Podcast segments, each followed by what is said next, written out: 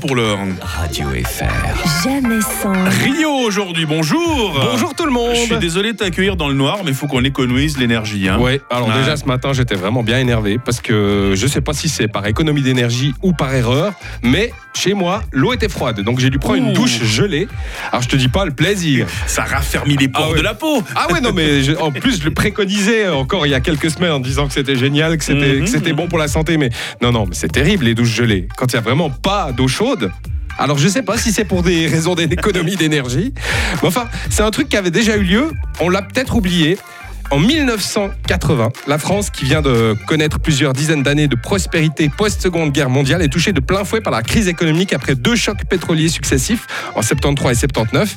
Il y a eu plus de chômage, etc. Et il y avait déjà, en fait, des moments où on demandait aux gens d'économiser l'énergie. Ah. Et on voulait montrer l'exemple en faisant justement des économies d'énergie dans les principaux bureaux euh, français. Et en 1980, le gouvernement a fait ce truc. Il a dit euh, on va chauffer à 19, pas plus. Et il a fait ce truc. Il a créé un poste de releveur officiel de température. Je vous propose d'écouter un Non. ancien, ancien, ancien présentateur du journal de TF1, Roger Giquel.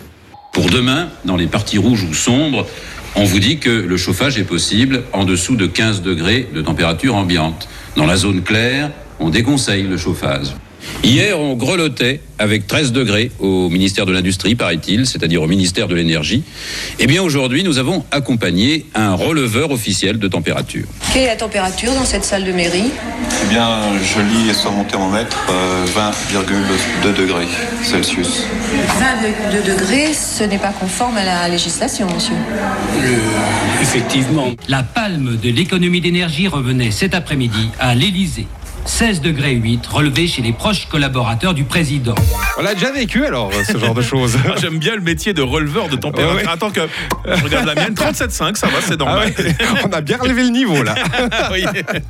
Alors à l'époque, bon, on faisait, euh, on faisait ça, mais d'un autre côté, il n'y avait pas une Coupe du Monde où il y avait des problèmes euh, de manque d'hôtels comme au Qatar, Mm. où on fait exactement l'inverse. hein. Si nous, on essaie de faire des efforts d'économie d'énergie, là-bas, on s'en fiche, mais alors complètement. hein. 160 vols quotidiens pour la Coupe du Monde de foot du 20 novembre au 18 décembre, soit un avion toutes les 10 minutes.